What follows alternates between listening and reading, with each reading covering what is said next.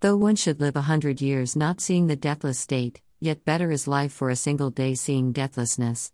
Dhammapada, verse 114, Kisa Gotami Vatthu. Long time ago, there was a lady. She had had a happy life. She grew up as daughter of a rich man and eventually married to a rich young man. She lived happily with her husband and bore him a son. Then the other side of life caught up with her. Her only son died.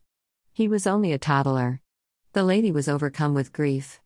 Carrying the little dead body of her son, she went everywhere, asking everyone she met for medicine that would restore her son to life.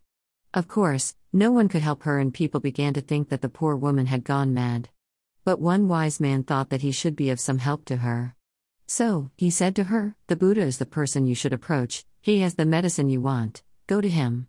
Thus, she went to the Buddha, told him her story, and asked him to give her the medicine that would restore her dead son to life. The Buddha listened compassionately to her story. He then said to her, Lady, go and ask for five mustard seed from a house which has never experienced death. Feeling hope for the first time, still carrying her dead child, she went from house to house, asking if perhaps the house is free from death and they could spare five mustard seeds for her. Although everyone was willing to help her and readily provided her with five mustard seeds from their house, she could not find a single family that has not experienced death. Then, as she went from house to house with her dead son refusing to give up her quest, she started to realize that hers was not the only family that had faced death. As she continued her search, she felt the grip of pain in her heart and her attachment to her son's body loosened. At last, she was ready to let go.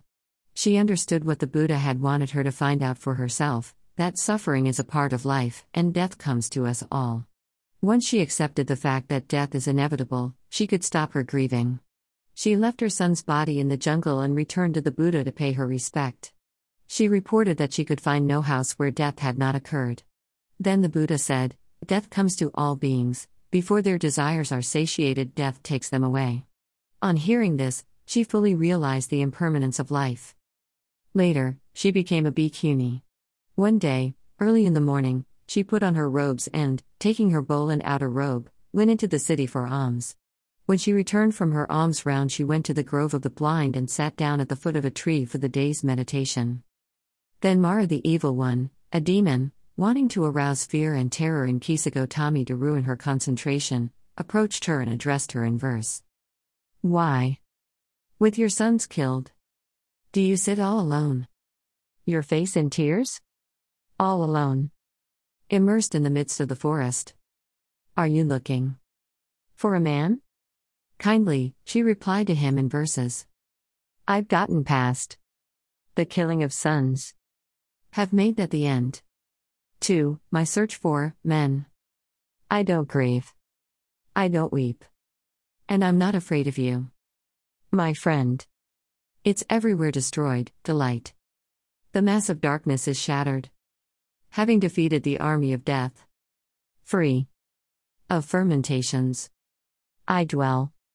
Sad and dejected, Mara the evil one vanished, and she was free to continue her quest for enlightenment. The Therigatha, or Verses of the Elder Nuns, in the Pali Canon recounts a version of the story. The Therigatha is a collection of short poems of early women who were elder nuns.